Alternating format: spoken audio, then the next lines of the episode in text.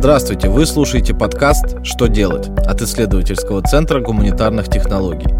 Сегодня у нас первый выпуск, и мы будем говорить об образовании. Ведущий подкаста специалист по связям с общественностью Сергей Глазунов и специалист по гуманитарным технологиям Ян Савельев.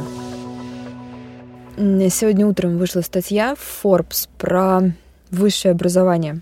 Есть предположение, что ну, образование устарело уже лет 20-30 как. Причем они говорят, что устарело даже в тех вузах, от которых я фанатею. От, в Гарварде и в Стэнфорде тоже устарело. Есть теория о том, что человек за свою жизнь сменит как минимум пять специальностей. Я, кстати, думаю, что, наверное, лет через 10 это количество уже изменится до 7 или 8 специальностей. А в ВУЗе обучают одной, причем узкой. Что делать? Мне кажется, первая проблема вообще на самом деле не в том, что э, сколько профессий сменит человек. Хотя это, конечно, тоже важно, там, если вспомнить, наверное, наших, э, ну, может быть, не родителей, а бабушек, дедушек, действительно, они чему обучались, там и работали. А тут, мне кажется, проблема первая в том, что молодые люди и в школе, и в институте вообще не понимают, зачем им нужны эти предметы. Как-то разговаривали, если помнишь, э, с нашим э, видеооператором Женей, и он рассказывал, что у них в школе физика и труд э, они были действительно прикладными, то есть их обучали там менять розетки, я не знаю, там как устроен, как устроено электричество и так далее.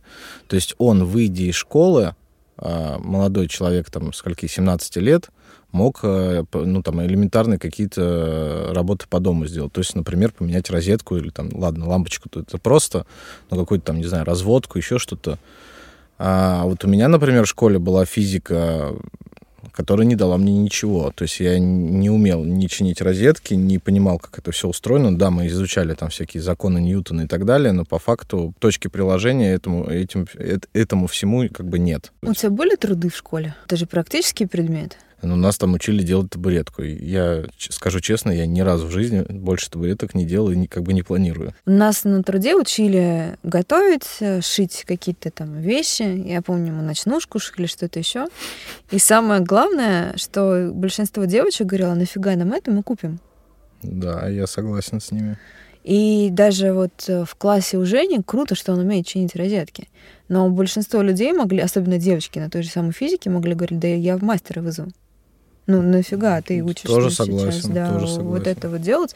И тут же большой вопрос. Да, прикладная штука очень здорово, но опять же, вот эта точка приложения, она же у каждого будет своя и разная. Но мне кажется, вообще э, действительно тогда стоит э, пересматривать все образование с точки зрения э, что нужно, что не нужно, хотя это, конечно, какие-то такие обобщенные понятие, что нужно, что не нужно. Мы же не можем за всех решить, да? С другой стороны, мне кажется, допустим, школьное образование, оно должно закрывать э, вопрос, э, в принципе, общего интеллектуального развития ребенка, то есть подготовки его к э, какого-то минимума к взрослой жизни. Я уже, будучи взрослой, узнала гениальный эффект второго закона термодинамики.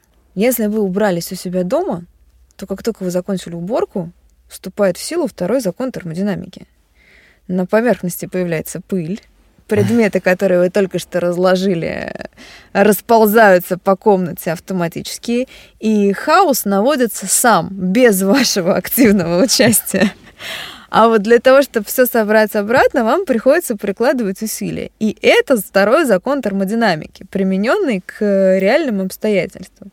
Если бы мне в школе рассказали как выглядят. Ну и, кстати, на, так на самом деле, э, спасибо большое гуманитарным технологиям, мы можем с тобой разложить любой закон термодинамики, ну, любой закон физики, химии и так далее. если бы мне в школе рассказали, что это междисциплинарная штука, что ее можно применять в разных вещах, вот я бы, наверное, была больше заинтересована. Я потом точно так же э, читала Капру, увидела, как он объясняет химию. Если бы мне так преподаватель объяснила про атомы и про все остальное, я бы была просто в восторге. Ну, то есть, может быть, еще проблема в том, что они неинтересно рассказывают все? Ну, хорошо, есть вот школа Димы Зицера. Там, как я понимаю, у них основная задача, основная идея к ним приходит новый ребенок, они выявляют каким-то образом его способности, и э, в соответствии с этими способностями и потенциалами ребенка ему выстраивается школьная программа с теми предметами, которые ему якобы пригодятся в жизни. Что ты по этому поводу думаешь тогда? Я никогда не была в школе Демизитера, но я знаю про финское образование. Я им просто восхищаюсь, потому что там тоже выявляют интересы ребенка, там очень много прикладных знаний, там проектное образование, то есть они пишут проекты по экономике, они открывают э, там маленький бизнес и так далее. И я в теории супер восхищалась школьным образованием, пока не познакомилась э, с одним из служителей финского посольства. Уже взрослый дяденька, который живет в Финляндии, очень любит Россию, работает в России в финском посольстве. А, у него почти по всем предметам низшие баллы были в школе по финскому образованию. Угу. Он говорит, я ненавидел это образование. Я не смог поступить ни в один вуз престижный, мне пришлось учиться в ну, России. Поэтому служу в Финляндии, да? Да, а, пришлось учиться в России, потому что, в общем, я не смог с моими баллами после школы поступить ни в один вуз. Очень понравилось российское образование, отучился здесь, знаю три языка, всегда были интересные работы, отлично зарабатывает дяденька, все у него прекрасно. То есть тут неоднозначная такая история. Видимо, она кому-то подходит, кому-то не подходит. И здесь вот вопрос э, в том, как это, наверное, определить и для детей, и для взрослых. И как бы сделать такое, может быть, есть какие-то вот базовые точки, которые стоит трансформировать в образовании. Что ты, кстати, думаешь про внедрение онлайн-образования в, в офлайновую программу? Ну, мне кажется, онлайн-образование э, страдает самым главным фактором, что очень тяжело будет влюбить в предмет, влюбить в преподавателя, ну, нах- находясь как бы на расстоянии. То есть, да, все эти истории, конечно, сейчас интернет там скоростной, и мы вроде как видим всех э, в хорошем качестве. А, но по-настоящему, мне кажется, влюбиться в предмет, и я даже говорю не то, чтобы связать с этим предметом всю свою оставшуюся жизнь, а чтобы этот предмет элементарно было интересно изучать. Сначала ты влюбляешься в то, как э, преподаватель рассказывает, подает информацию, потом ты влюбляешься в сам предмет. А находясь онлайн, э, это будет гораздо сложнее. Во-первых, ты находишься не в классе, не, не наедине со своими одноклассниками и преподавателем, а ты находишься дома, а, куча отвлекающих факторов, ну и так далее, там уже что тут говорить про там всякие списывания там и так далее. То есть это, мне кажется, образование от онлайн э, формата сильно будет страдать. Вот мы только что с тобой говорили, что круто было бы влюблять в предмет. Но не все учителя умеют это делать. А есть уникумы, которые действительно умеют это делать. Uh-huh. Вот представь, собрать таких со, всех, со всей России, например, по литературе, по физике и так далее. А, записать у них онлайн-курсы. Именно их предмет и именно теорию. И тиражировать на всю школу, на все школы в России. И пусть теорию преподают люди, которые фанатеют от этой теории, которые умеют ее интересно рассказать, которые умеют все сделать э, очень круто и здорово. А практику пусть ведут учителя на местах.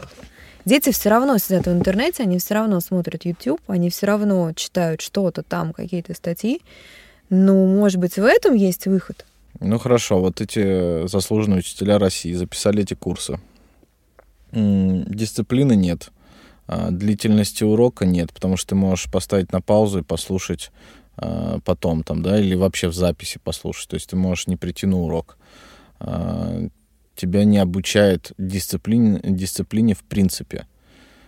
То есть, э, ну, даже если это будет проходить э, онлайн в режиме, как э, это происходит в школе, как отследить, кто был, кто не был, что, э, что делал в этот момент, пока идет урок. Хотя, конечно, и в классе ты можешь заниматься э, любыми своими делами, но одно дело, когда э, ребенок находится в классе под присмотром преподавателя, другое дело, когда преподаватель в принципе не может видеть, что там делает ученик. У него запись идет.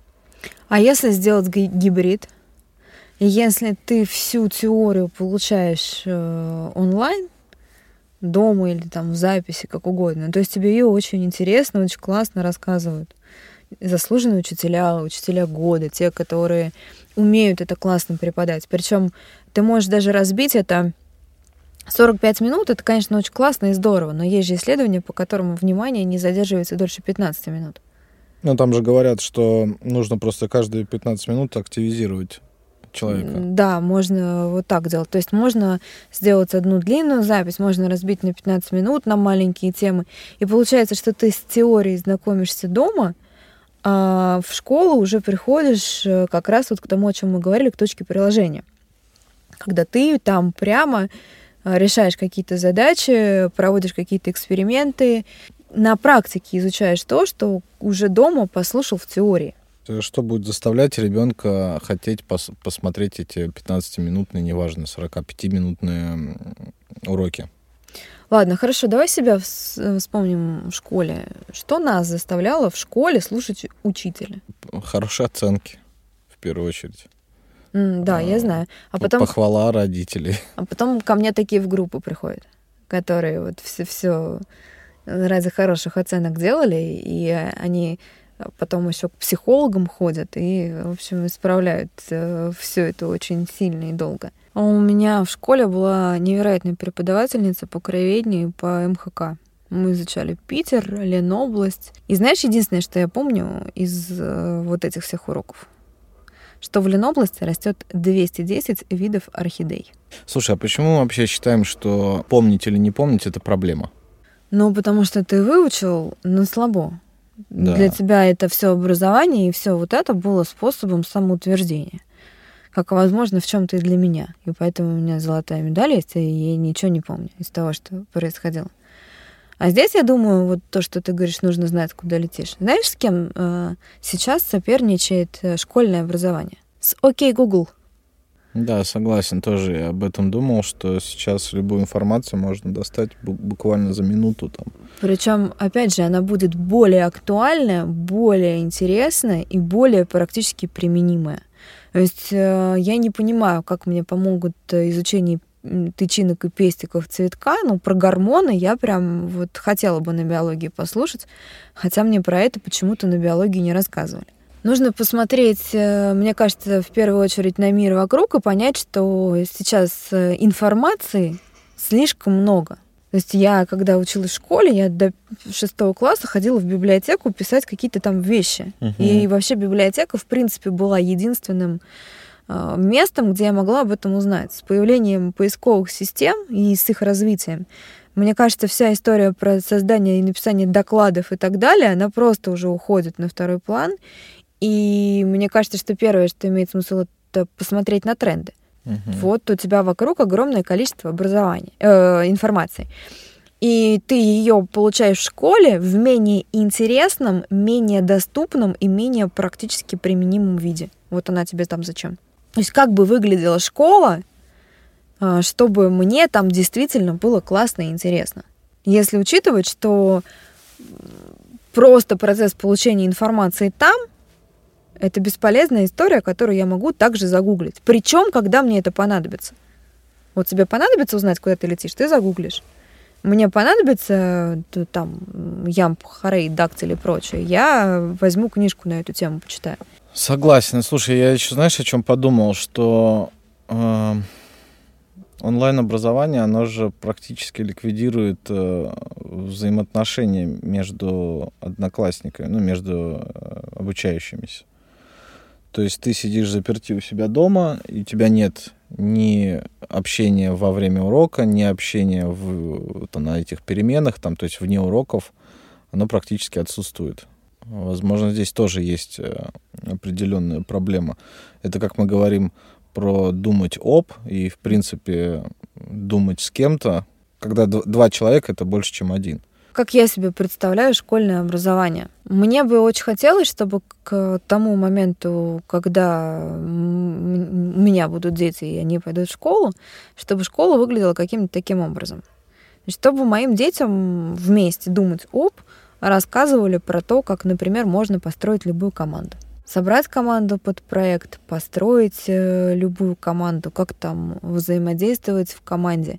Я не знаю, какие там должны быть навыки, при этом они могут быть разные. Я знаю, там кто-то увлекается human дизайном. Ну, пожалуйста, это одна точка зрения кто-то использует диск. Ну, пожалуйста, это сколковская да, технология, которая активно в Сколково используется. Ну, пожалуйста, давайте с этой стороны. То есть э, первое, что мне хотелось, многовариантность, есть много возможностей, нет железной информации. Есть много точек зрения, ты можешь вот так, можешь вот так, можешь вот так, можешь вот так, все вот это работает. Главное, что все это работает на построение определенной, на решение определенной задачи. Мне бы очень хотелось, чтобы учили детей эти задачи решать, причем решать креативно. Я тут, кстати, подумала о том, что вот мы все время говорим гуманитарные технологии, и мы говорим о гуманитарные технологии в сфере государства, мы говорим о гуманитарные технологии в сфере компаний. А вот так для одного человека, который сам по себе не компания и в государстве просто живет. Гуманитарные технологии — это отличный способ научиться решать задачи так, как их никто не решает. А, мы не говорим сейчас про психологию, про там, как выйти из кредитов и так далее, а какие-то методы креативных решений задач как что-то у кого-то креативно попросить, как себя представить э, креативно другим людям, ну и так далее. Вот мне бы хотелось, чтобы еще, наверное, вот этому обучали детей. Слушай, у меня есть знакомая семья, у них ребенок ходит в какую-то, так подозреваю, частную школу. Ребенок э, год обучается быть э, бизнесменом. То есть у него э, предметы, и у него, в принципе, он за этот год должен построить проект, в котором он будет руководить каким-то определенным количеством людей, у которых будут какие-то определенные задачи. Такие школы уже есть. То есть я так подозреваю, что там есть дети, которые и не, не учатся на бизнесмена, а учатся каким-то другим профессиям. И, в принципе, тогда бы здесь закрывался вот вопрос про то, что ты говоришь, э, ребенок за время там, обучения в школе мог бы попробовать э, большое количество профессий, посмотреть, где ему нравится, в какой профессии ему нравится больше. А, я бы, кстати, предлагал уже переходить к высшему образованию. У нас сегодняшний подкаст вроде как посвящен высшему, а мы все про школу и про школу. Давай, хорошо. Ну что ты про высшее, можешь сказать? Не актуальное а, образование, оно опаздывает очень сильно, не а, современное. И, по сути, тоже вот на днях я об этом думал, никакого смысла, кроме обретения каких-то связей, знакомств и, и зна знакомства с новыми просто людьми, а, в этом нет. Даже тот же самый диплом, наличие диплома, на мой взгляд, сейчас вообще ни, никак, никак не гарантирует, никак тебя не выделяет среди остальных молодых людей. То есть Возможно, конечно, есть профессии, где действительно как-то там смотрят на диплом, но по факту таких узких специальностей становится все меньше и меньше. Если мы с тобой поговорили, что школа конкурирует с э, Окей Google, а с кем конкурирует высшее образование? Да с тем же Окей Google и конкурирует. А почему люди, ну, как ты думаешь, почему люди очень любят всякие курсы проходить? Вот 150 миллионов курсов — на все возможные темы. Там на психология, на финансы, на все остальное. Люди-то, в принципе, любят учиться. Они же проходят очень много курсов по всему, по психологии, по финансовой грамотности, по построению отношений. То есть я сейчас смотрю, что рынок онлайн-образования, он огромен. А почему тогда к институту такое отношение? Потому что те же самые, кто там будет последний курс института заканчивает, параллельно отлично проходят все эти курсы. А, ну, мне кажется, или хотелось бы думать, что люди добирают таким образом недостающие знания, которые им не хватает, которые могли бы применить а, к своей жизни. Наверное, поэтому и проходят. Другое дело, что есть статистика, что прохождение этих курсов очень низкое. Я имею в виду, ты купил курс, и вот ты его прошел до конца, сдал там, не знаю, экзамен, получил диплом или сертификат какой-то. И, в принципе, с качеством онлайн-курсов э, большая беда, потому что люди ринулись снимать все подряд эти курсы. Э, это не требует никаких там сертификаций, никакого лицензирования, и, соответственно, качество этих курсов, на мой взгляд, очень сильно страдает. А тебе не кажется, что мы путаем? Э, есть высшее образование, и оно вроде как должно обучать профессии, а мы хотим, чтобы оно обучало каким-то жизненным наукам. Давай э, мы с тобой юрист возьмем и рассмотрим два момента. Первый момент. Вот у тебя юрист, он у тебя обучается в ВУЗе. И там все, все теоретические науки он получает. Он отлично учится разбираться в законах, он вот это все понимает. Все вот это с ним произошло. Причем, скорее всего, еще обучали его психологии и много-много чего, что действительно может пригодиться. Но это были очень сильно теоретические знания и лабораторные условия. То есть, когда uh-huh. он у тебя выходит на работу, у него, во-первых, он попадает в стрессовую ситуацию, потому что он такой там был изолированный от мира, ему говорили, вот есть ты, есть законы.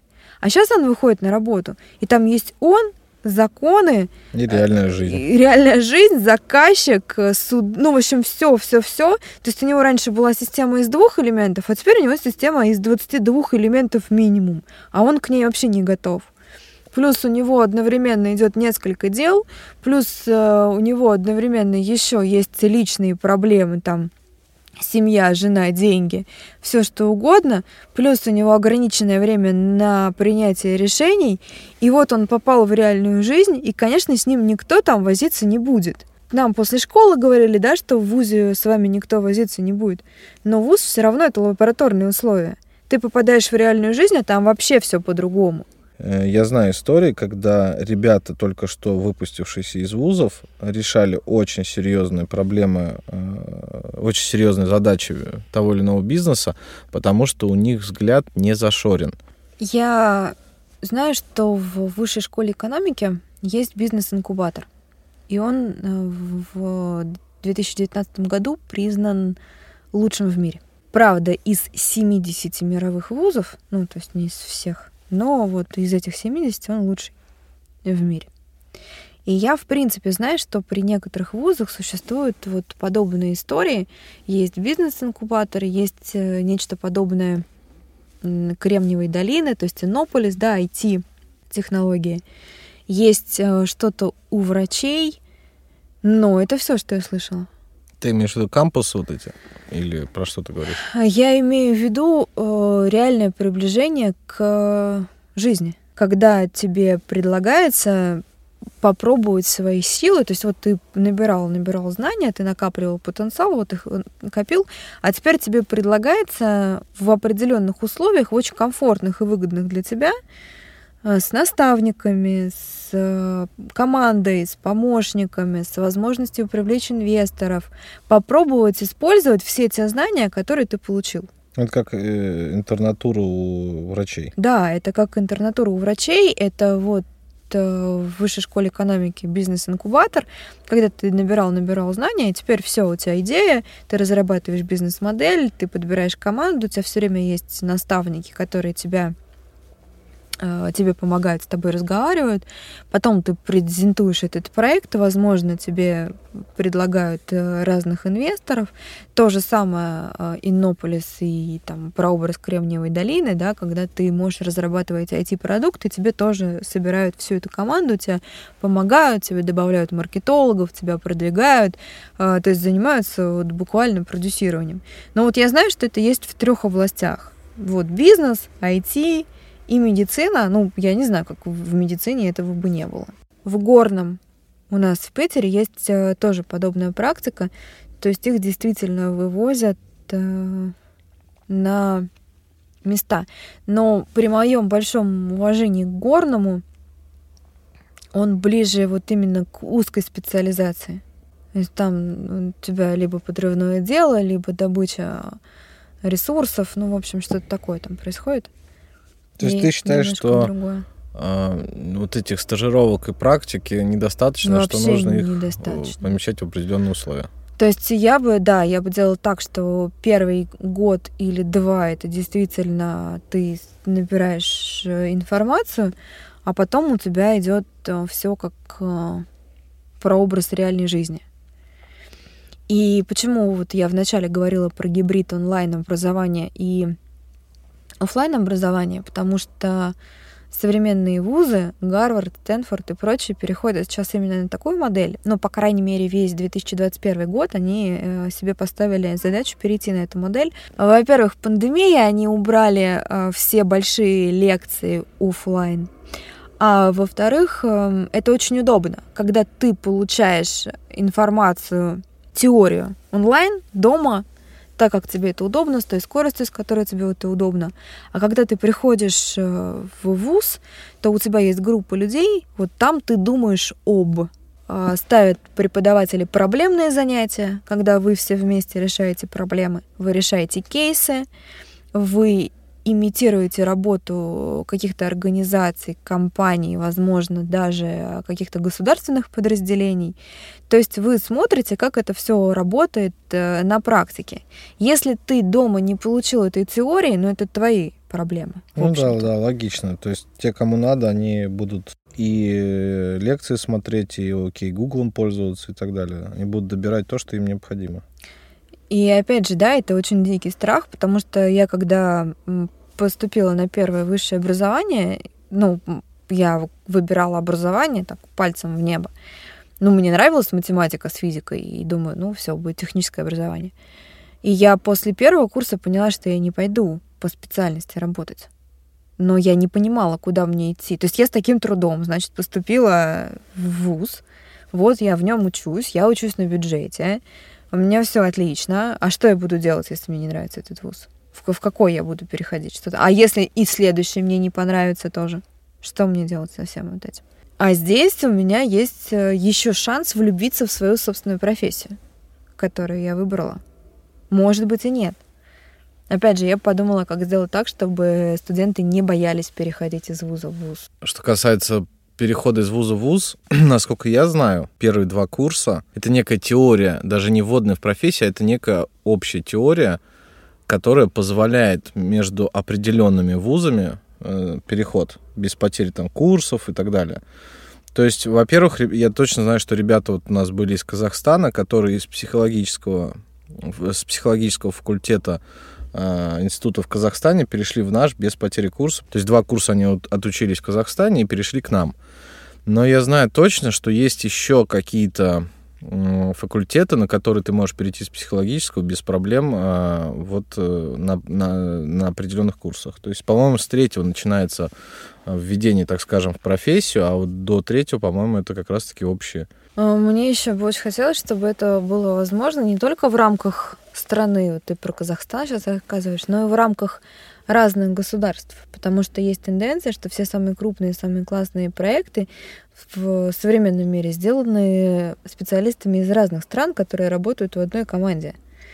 И мне кажется, что студенты, то есть вот такое вот э, вуз, в котором учатся все студенты из разных стран, это тоже было бы очень круто сделать. Варданян рассказывал, что в Армении есть эта школа, да, которая типа международная, да, в ней только 100 учеников, но тем не менее вот они из разных стран приезжают и там учатся.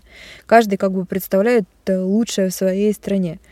Вот если бы был такой вуз, где у тебя тоже из разных стран приезжают студенты, да, наверное, не... Есть такой вуз. Какой? Да тот же самый РУДН. Другое дело, что Э, школа Варданяна не позволяет ученику, там, не знаю, какого там, я не знаю, как у них делится классы, ну, допустим, 10 класса поехать в Америку и продолжить обучаться там э, не теряя каких-то угу, там да, да, да. привилегий.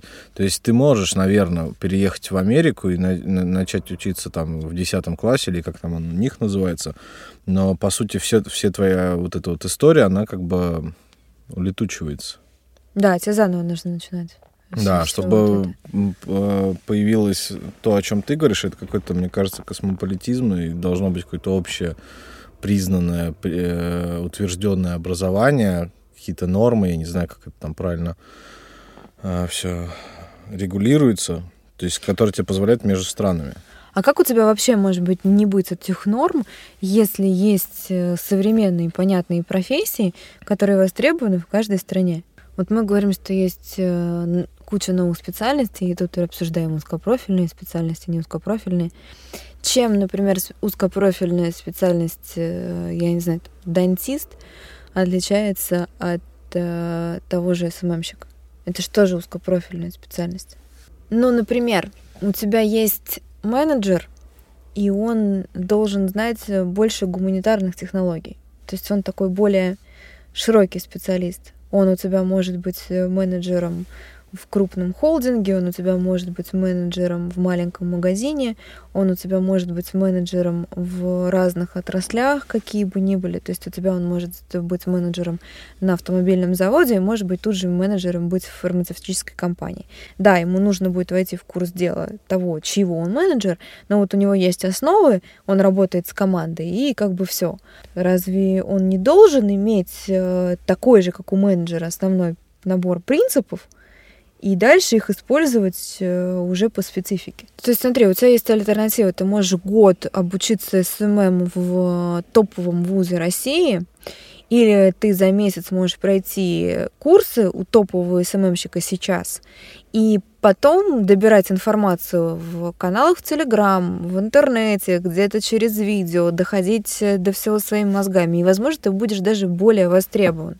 И так, скорее всего, на кучу специальностей. Хочешь быть менеджером? Да прочитай ты кучу книг. Тебя все равно после вуза без опыта работы не возьмут. Хочешь э, быть контент-менеджером? Туда же. Дизайнером? Туда же. Айтишником? Туда же. А, то есть получается, что у меня в ВУЗе остаются старые профессии, так не отучишься на врача. Ну, я не видела онлайн-курсов, э, как делать операцию. Кстати, вообще, почему э, образование э, интересно Центру гуманитарных технологий? Образование — это очень яркий элемент влияния, и я здесь, э, как бы забавно не прозвучало, процитирую Иосифа Виссарионовича Сталина. Он говорил, что студенты — это те люди, с которых э, все, собственно, начинается, все изменения в стране, потому что они пока еще не встроены в общество, у них еще пока нет Э, серьезных обязательств, у них еще пока нет серьезной профессии, у них нет своего места в обществе. Э, мы можем здесь говорить э, такими расхожими бытовыми терминами, что у них присутствует юношеский максимализм. Они еще верят в лучшее, в свободу, во все возможности, и они еще пока не закостенели. И нас интересует э, образование с точки зрения того, чтобы оно их закостенелыми и не сделало чтобы они остались гибкими, чтобы они остались креативными, чтобы они остались идейными.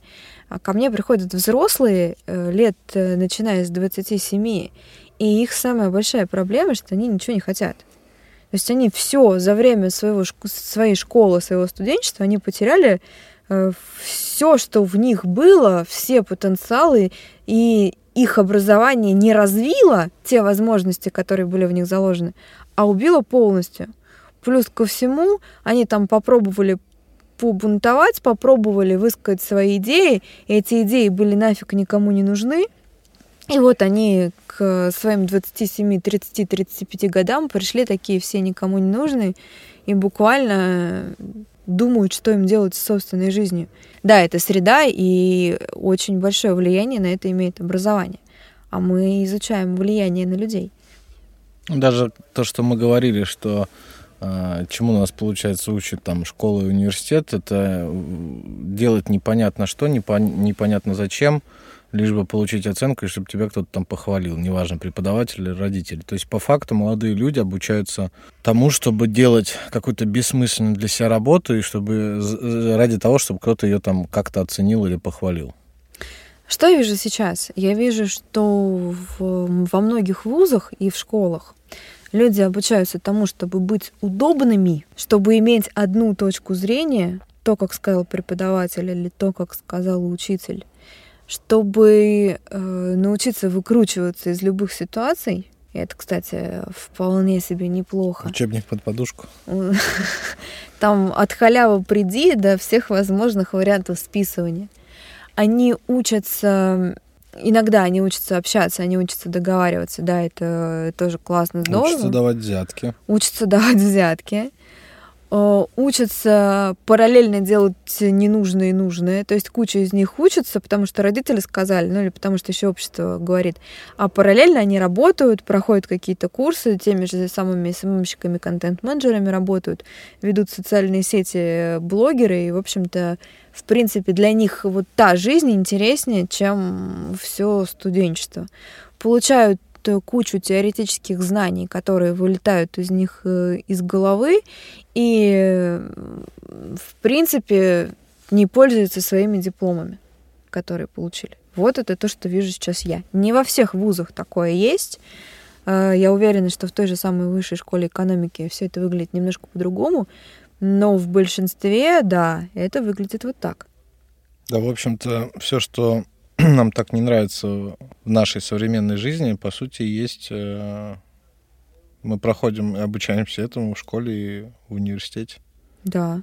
Ты знаешь, да, что я разговариваю с детьми вне школе вертолет там раз в неделю.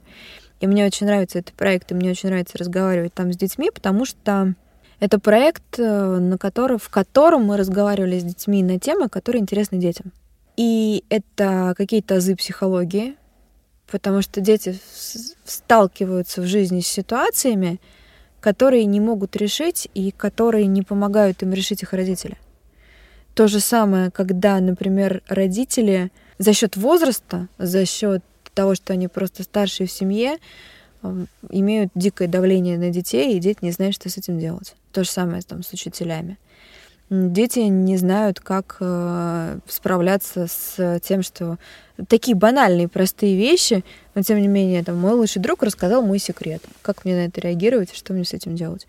То есть э, первое, что бы я предложила вводить и в школе, и в ВУЗе, это азы психологии, но не в теории, а на практике. Потом здесь же меня очень сильно интересует вопрос постановки целей. Взрослые не умеют ставить цели, не умеют мечтать, они не знают, чего они хотят.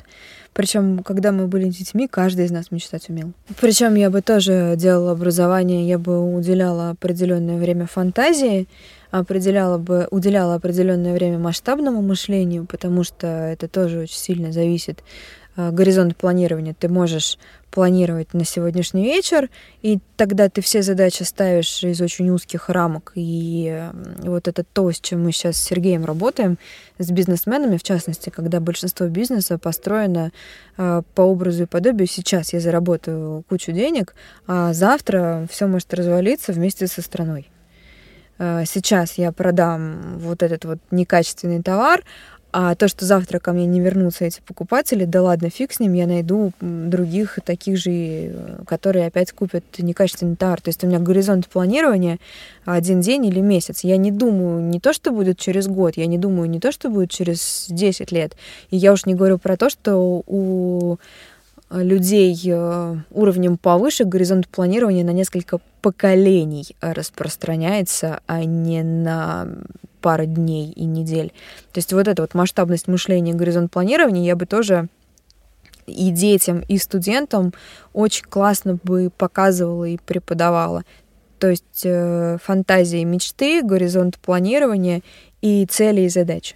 В общем, подводя итог э, образования с точки зрения гуманитарных технологий, это этим вопросом, этой темой мы интересуемся, потому что Основной проект, которым мы сейчас занимаемся, это бренд нашей страны.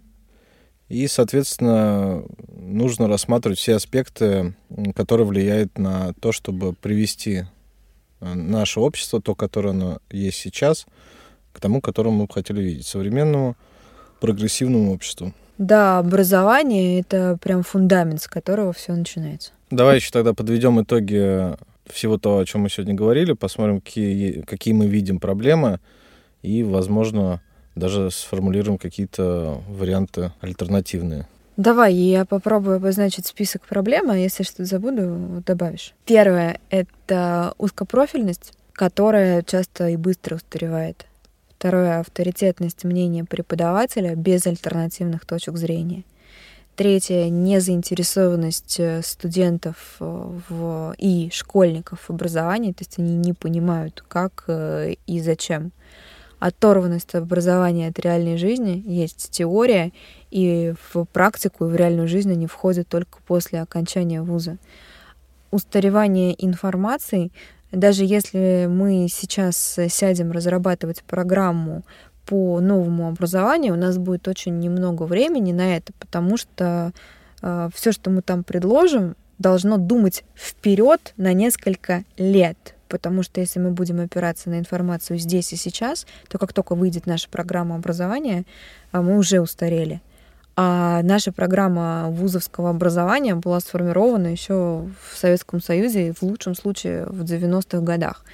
Вот э, я вижу вот эти вот моменты. Что можно предложить с точки зрения гуманитарных технологий по тем проблемам, которые мы вот сегодня разобрали? А, если бы нам такое заказали, мы бы сделали классный анализ, анализ трендов, но он у нас и так есть, мы его просто всем показали. И начали бы разрабатывать программу на образование будущего. То есть первое мы бы соединили, э, сделали гибрид между онлайн и офлайн образованием. А, мы бы начали готовить пул преподавателей, посмотрели, какие они должны быть. А, мы бы составили тоже, не составили бы, обнародовали список э, тех гибких и междисциплинарных знаний, которые имело бы смысл преподавать и в школе, и в вузах, подумали бы, какие профессии логично оставить узкопрофильными. То есть это может быть медицина, это вот про горные мы сегодня говорили с тобой. Еще есть ряд узкопрофильных э, специальностей, которые, наверное, не имело бы смысла менять. И посмотрели бы на специальности будущего. Есть, э, я забыла, как он называется, по-моему, он называется «Атлас экономического влияния» или что-то такое. Но, ну, в общем, это не русская история и в ней прописаны прогнозы специальностей на 50 лет вперед. Я думаю, что специальности бы мы с тобой не спрогнозировали, а вот э, навыки, которые потребуются в ближайшие лет 20, мы можем спрогнозировать уже сейчас. И обучать стоит именно этому. Специальность ты можешь э, набрать у наставника. Когда ты приходишь, и вот у тебя твою конкретную специальность, как сейчас разговаривали про SMM, ты получил навыки русского языка, коммуникации с людьми, как ты называешь навыки видения прекрасного и так далее. Приходишь, а конкретно работать в социальной сети TikTok, ВКонтакте или Инстаграм тебя учит наставник. В чем угу. проблема-то возникает? Когда ты смотришь онлайн-курс, тебя и так учит наставник. Только ты не получил вот эти вот все навыки угу. предыдущие, про которые мы поговорили. Я думаю, что мы бы делали образование закрытого типа. Ты три раза называл кампус, и я думаю, что студенты бы там жили. Вот они прям погружались в жизнь туда. Пусть это было бы короче, но тем не менее. Ну вот смотри, это ты больше говоришь про методологию, а я задаю вопрос э, для того, чтобы слушателям было понятно, что такое гуманитарные технологии в принципе. То есть как вот это все внедрить. То есть есть э, там, не знаю, противники современного образования, да, там есть противники такого подхода, как вот у Димы Зицера, там, когда ребенок, э, ребенка не заставляет, когда ребенка считают на, на равных и так далее. То есть э, для того, чтобы такое образование, о котором мы сегодня говорили, которое мы предлагали бы, стало, так скажем, вышло на государственный уровень и стало общепринятым, Э, в принципе, для этого-то и существует гуманитарная технология. Вот как бы ты здесь предлагала поступить? Ты смотрел э, Дудя «Кремниевую долину»? Да. А мы можем заказать Дудя, чтобы он снял про Иннополис? Иннополис. А почему он про Кремниевую долину снял, а про Иннополис не снял? Ну, потому что, мне кажется, Юрию Дудю больше нравятся плохие новости, потому что он видимо, немножечко либо знает, либо неосознанно разбирается в том, что плохие новости всегда лучше заходят хороших. И всегда выгоднее рассказывать о том, как все страшно и плохо, нежели хвалить свою страну, восхищаться и рассказывать о том, что крутого происходит здесь. Э, мне кажется, что здесь даже немножко еще есть одно дно у Юрия Дудя. Есть же технология образ будущего когда ты рисуешь красивую картинку и говоришь, смотри, можно вот так вот. И когда Юрий Дудь э, рассказал про Кремниевую долину, он же рассказал, смотрите, как там круто, и ты можешь туда уехать. У тебя uh-huh. есть шанс, у тебя есть возможность, ты можешь туда уехать. А когда э, ты э, студент, тебе сейчас 17, и ты выбираешь, куда ты пойдешь учиться, у тебя те блогеры, которых ты смотришь каждый день, тебе не рассказывают, куда ты можешь пойти учиться. То есть вот эти все твои прекрасные ребята, которых ты смотришь, не говорят тебе, что есть э, высшая школа экономики с самым крутым бизнес-инкубатором, что есть Иннополис с самым крутым IT-образованием. А вот первое, что мы с тобой сделали, мы, конечно, поговорили с этими блогерами, э, которые, которых сейчас смотрят будущие студенты, то есть дети 15, 16, 17 лет, и предложили бы им начать снимать на территории вот этих вот образовательных учреждений. Получается, значит, первый шаг это анализ того, что есть. Угу. Дальше вот рисуется образ будущего, да, ты как ты говоришь, да. образования, и о нем рассказывается. Неважно, там видео, блогеры, тексты, статьи в средствах массовой информации и так далее. Дальше какой а, Причем, да, здесь очень внимательно. Не мы с тобой должны об этом рассказывать, а те люди, которых будут слушать, то есть блогеры. Э, лидеры мнений. Лидеры мнений, да. Давай еще посмотрим на Кремниевую долину, про которую Дудь рассказывал. Почему там круто учиться, кроме того, что это растиражированная все очень история? Давай с точки зрения гуманитарных технологий посмотрим, как вообще возникло явление Кремниевая долина и почему она э, выстроена, почему там Дудь ее снимал. Мы не будем сейчас говорить, правда то, что он там снял или неправда. Мы рассматриваем с точки зрения гуманитарных технологий, то есть технология мягкого влияния. То, что Дудь снял, то, что куча народа это все обсуждает в плюс и в минус, это уже гуманитарная технология, это все уже запущенный процесс, он уже сделан. Но сама по себе история Кремниевой долины, э, как получается? У тебя внутри Кремниевой долины есть знания, которые ты больше нигде не получишь они самые современные, они самые актуальные. То есть у тебя там такие преподаватели, которые вчера в лаборатории вот это вот все вывели и установили, сегодня расскажут это тебе на лекции, и только послезавтра начнут писать об этом книгу. То есть они еще нигде это не опубликовали, они еще это никому не показали, они еще никому это не рассказали. Ты первый. Ты узнаешь из э, первых рук. У моего любимого маршала Маклюина есть история про апельсин, про то, что как определяется элита. Элита — это та, которая в Испании под апельсиновым деревом срывает только что созревший апельсин и его ест. На втором месте это э, те, кто из этого апельсина выжимает сок, э, пьет вот этот сок. И на самом последнем месте это ребята, которые пьют восстановленный сок из пакетика, из, из кожуры из этого апельсина. То есть вот у тебя прошла вся цепочка, и большинство людей информацию, которую они читают э, в социальных сетях, информацию, которую они читают в книгах, информацию, которую они получают на курсе, это третьесортная информация, переработанная через 50 э, рук, уже устаревшая полностью. А когда ты приезжаешь в Кремниевую долину, у тебя там самая свежая, самая новая, самая топовая информация, на которой сейчас будет работать весь мир. И если она устареет завтра, ты уже сегодня будешь знать новую. И ты больше ее нигде не получишь. Это первый, э, ну, первый фактор. То есть все преподаватели одновременно исследователи, одновременно практики, одновременно консультанты и одновременно э, те, кто создают и задают тренды. Второе — это то, что ты четко понимаешь, что это не просто информация, это информация плюс точку приложения. Если у тебя будет крутая идея, и ты сможешь ее продать, то есть ты ее можешь рассказать так, что ты зажжешь других людей, она будет реализована в течение ближайших трех месяцев.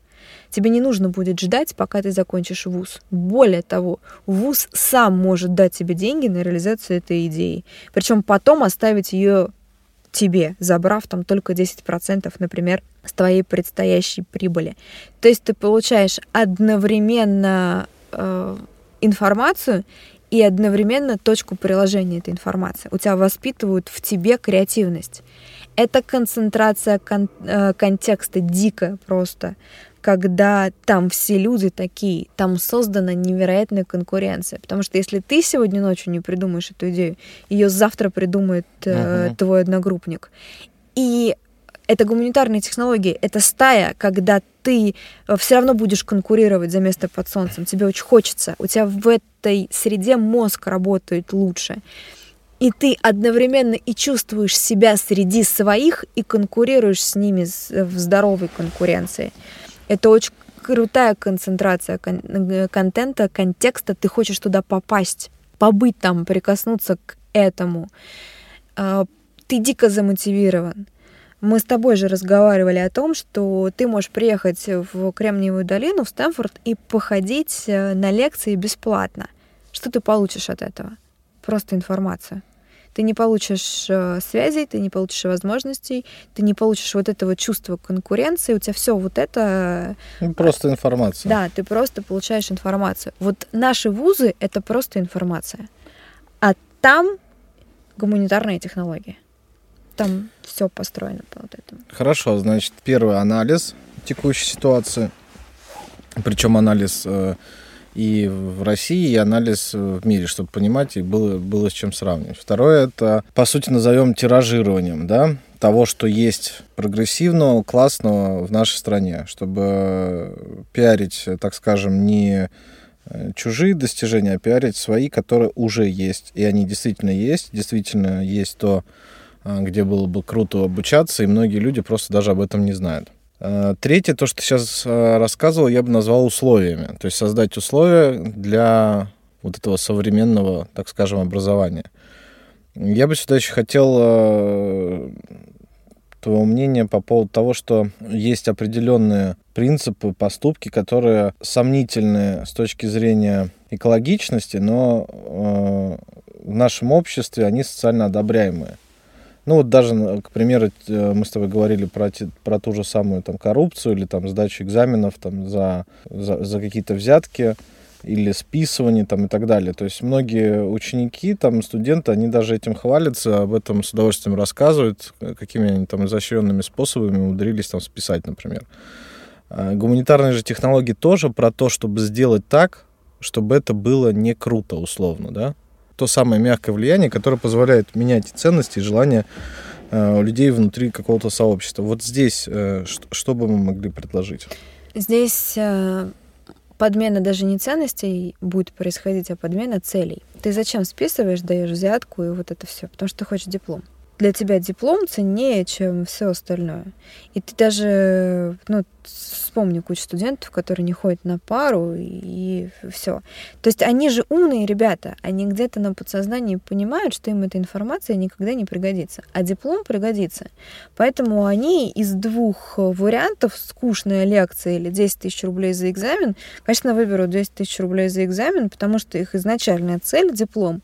Они в первом случае просто тратят свое время, во втором случае платят деньгами. И таким образом возникает э, взятки и коррупция. Коррупция, кстати, в государстве получается примерно таким же образом. Я думаю, мы кейс будем прикольно разбирать однажды. Если ты не можешь получить э, другим способом, а тебе вот это по какой-то причине, ну, прям кровь из нос как надо, ты, значит, ищешь все возможные лазейки, в частности, кому-нибудь на стол занести какую-то определенную сумму денег. А если у тебя цель не диплом, а находиться в этом, слышать эту информацию, тебе даже плевать на оценки, которые ты там получаешь. То есть быть вот в этом вот кон- контексте, в этой концентрации, ты понимаешь, что если ты сейчас не придешь на пару, то ты пропустишь столько всего, но буквально от этого будет зависеть твое будущее то у тебя не возникнет желания списать, у тебя не возникнет желания э, дать взятку за диплом, потому что твой диплом нафиг никому не нужен. Ценнее то, что происходит здесь. Ты, конечно, выйдешь, э, может быть, с э, ужасным дипломом из этой Кремниевой долины, но ты, пока в ней в самой находишься, уже можешь продать два стартапа. И здесь происходит подмена целей. Наша задача сделать так, чтобы диплом не был целью, а чтобы вернулись к изначальному. Диплом просто следствие того, что ты классно провел э, время. А у нас сейчас в образовании подмена происходит, и диплом — это цель, но а цели, как мы знаем, можно получить совершенно разными способами. И здесь же тоже еще влияет стайная история. Я, я думаю, что, может быть, ты знаешь, э, я, по крайней мере, пару раз сталкивалась, что есть классы, в которых списывать не принято. Причем у меня, например, в школе у одного учителя было не принято списывать. То есть это же мой класс, точно такой же, как он ходит на другие предметы.